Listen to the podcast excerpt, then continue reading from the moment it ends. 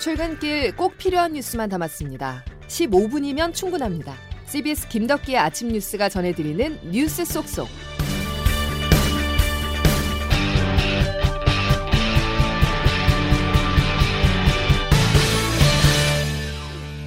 여러분 안녕하십니까? 3월 28일 김덕기 아침 뉴스입니다.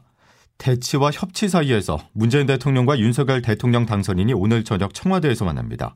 특별한 의제 없이 허심탄회한 대화를 나눌 회동이라고는 하지만 그동안 쌓인 앙금이 워낙 많아 원활한 정권 인수인계를 위한 협력이 이루어질진 미지수입니다. 첫 소식 임진수 기자입니다.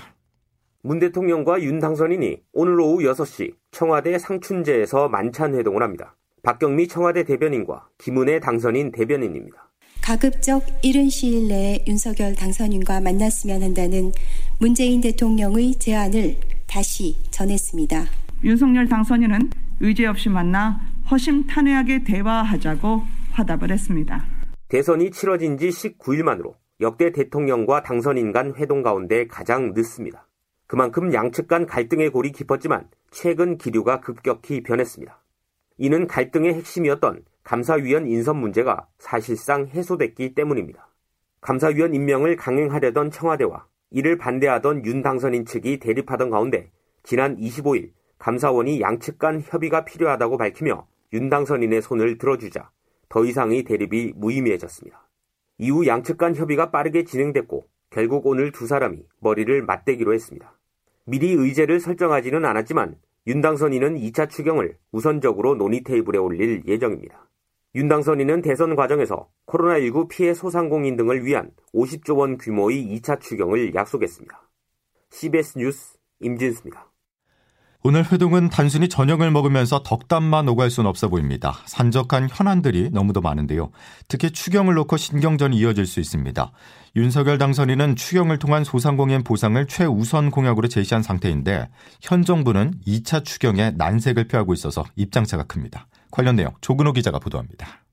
대통령직 인수위원회는 현 정부가 코로나19 손실 보상을 위한 추가 경정 예산안을 국회에 제출해야 한다고 요구했습니다. 소상공인과 자영업자의 피해 보상을 지원하기 위한 50조 원 규모의 2차 추경 편성 방침을 공식화한 것입니다. 인수위 신용현 대변인입니다. 인수위원회는 현 정부에서 추경안이 국회에 제출되기를 강력하게 요청합니다. 이에 대해 정부는 문재인 대통령 임기 안에는 2차 추경안을 국회에 제출하지 않겠다는 입장인 것으로 알려졌습니다. 홍남기 경제부총리가 이 같은 입장을 이미 여러 차례 밝혔고 문 대통령의 의지도 다르지 않다는 것입니다. 헌법은 추경 편성을 정부가 하도록 규정하고 국회는 심의 의결을 하기 때문에 정부의 협조 없이 추경 편성은 불가능합니다. 경우에 따라서 인수위가 추진하는 추경은 새 정부 출범일인 오는 5월 10일 뒤로 미뤄질 수도 있다는 뜻입니다. 이런 가운데 더불어민주당 박홍근 원내대표는 인수위 시절 추경을 편성한 전례가 없어 정부가 신중한 것 같다며 정부를 설득하겠다고 밝혔습니다. 한편 오늘 문 대통령과 윤 당선인의 회동에서는 대통령 집무실 이전이나 이명박 전 대통령 사면 등에 대한 논의가 오갈지도 주목받고 있습니다. CBS 뉴스 조근호입니다. 지난해 대출 한 번 받기가 하늘의 별 따기만큼 어려웠습니다. 급증하는 가계대출과 가파르게 뛰는 아파트값을 잡기 위한 정부의 극약 처방이었는데요. 대출 규제에 대한 평가는 엇갈립니다. 가계대출 증가세에 상당한 역할을 했지만 대출 절벽에 따른 실수요자 피해 등의 부작용도 발생했기 때문이죠. 자, 그렇다면 올해는 어떨까요? 과도한 대출 규제를 풀겠다는 게 윤석열 당선인의 공약입니다. 전문가들은 신중한 접근을 주문하고 있습니다. 보도에 박성환 기자입니다. 윤석열 당선인은 주택 실수요자에 한해 주택담보대출 비율, 즉 LTV를 70에서 80% 수준으로 대폭 상향하겠다고 공약했습니다.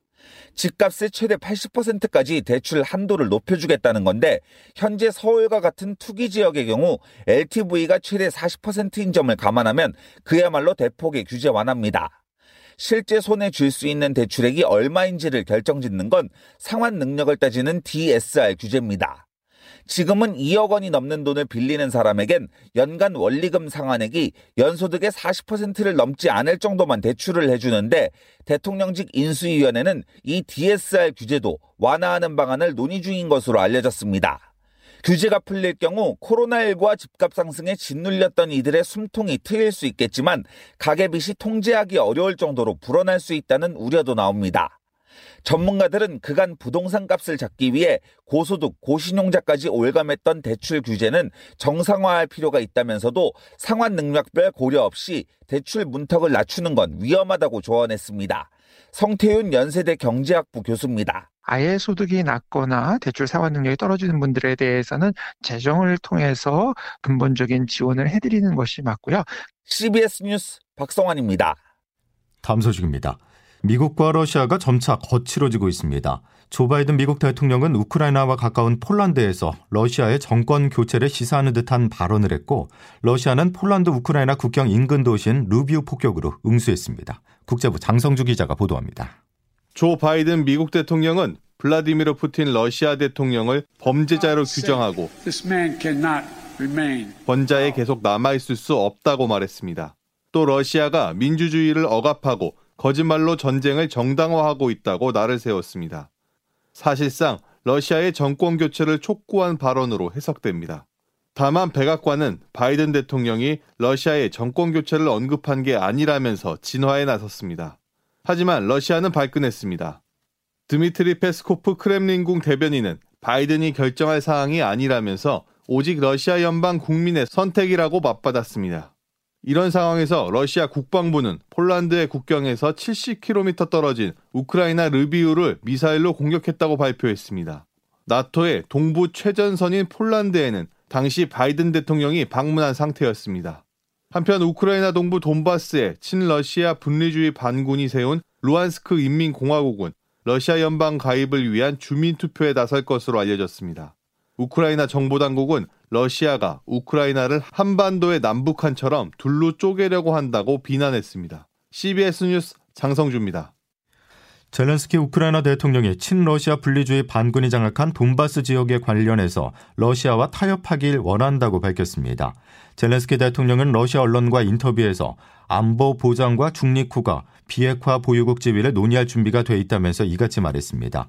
또 러시아와 우크라이나는 현지 시간 28일 또는 29일쯤 터키에서 5차 평화 협상을 이어갈 예정입니다.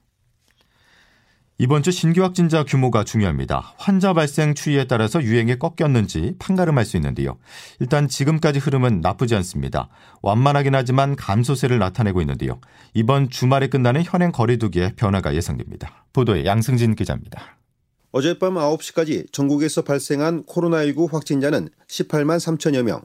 일요일 같은 시간대 집계치를 보면 2주 전인 지난 13일 30만 명대 이후 2주 연속 감소세를 보이고 있습니다. 일일 확진자 수도 지난 17일 62만 천여 명 역대 최고치를 기록한 이후 연일 일주일 전 같은 요일 대비 줄고 있습니다. 방역 당국은 오미크론 변이 유행이 정점을 지나서 완만하게 둔화하는 것으로 분석했습니다. 하지만 전파력이 큰 스텔스 오미크론 BA2가 국내에서도 확산하면서 불확실성을 키우고 있습니다. 방역 당국은 오늘 BA2의 확산세 관찰을 반영해 유행 전망을 새로 발표할 방침입니다. 이런 가운데 사적 모임 8명의 영업시간은 밤 11시까지로 제한한 현행 사회적 거리두기 조치가 다음 달 2일 종료됩니다. 이번 주 확진자 수 추이에 따라 거리두기가 대폭 완화될 가능성도 있어 앞으로 2, 3주 동안이 이번 유행의 고비가 될 전망입니다. CBS 뉴스 양승일입니다. 서울 인구 두 배에 달하는 중국 상하이시가 단계적 봉쇄에 들어갔습니다. 제로 코로나 정책에 따라서 2천만 명의 시민들을 상대로 전수 검사를 하기로 했는데요. 상하이시 정부는 황푸강을 중심으로 도시를 동서로 나눠 각각 나흘 동안 봉쇄를 한 뒤 코로나19 전수 검사를 실시한다고 밝혔습니다. 봉쇄 구역 안에 있는 사람은 집안에 머물러야만 하고 버스나 지하철 등 대중교통도 운영하지 않습니다.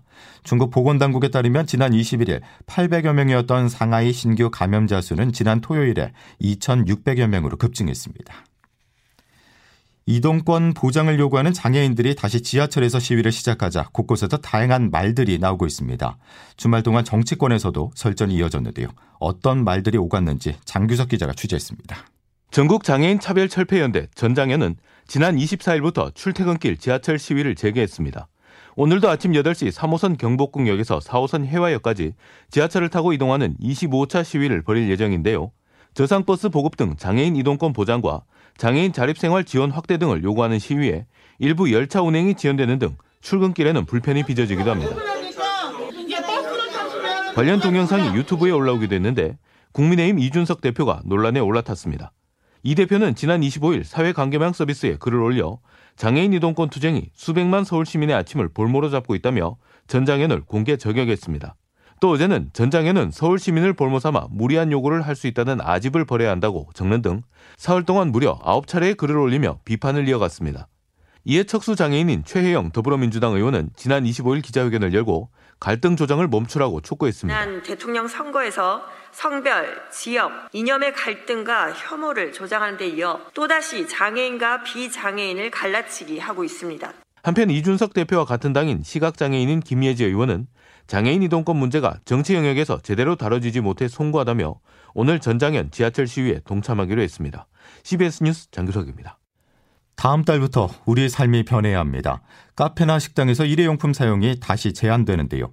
아직 코로나19 확진자가 수만 명씩 나오는데 다회용기 사용이 꺼려진다는 우리의 목소리도 있지만 6월부터는 일회용품 규제는 더 강화돼 미리 적응할 필요가 있습니다. 조혜령 기자가 보도합니다. 다음 달 1일부터 전국 카페와 식당에서 일회용 플라스틱 컵 사용이 금지됩니다. 코로나19에 한시적으로 허용됐던 플라스틱 컵은 테이크아웃이나 배달을 할 경우만 가능합니다. 일회용품 사용을 줄이기 위해서지만 개인 위생에 신경 써야 하는 코로나 상황에서 다회용기를 쓰기가 꺼려진다는 목소리도 높습니다.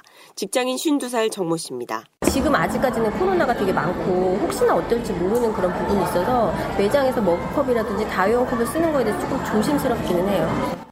일회용품 규제는 더 강화됩니다. 6월 10일부터는 전국 3만 8천여 개 프랜차이즈 매장에서 일회용 컵을 사용할 경우 300원의 보증금을 내야 합니다.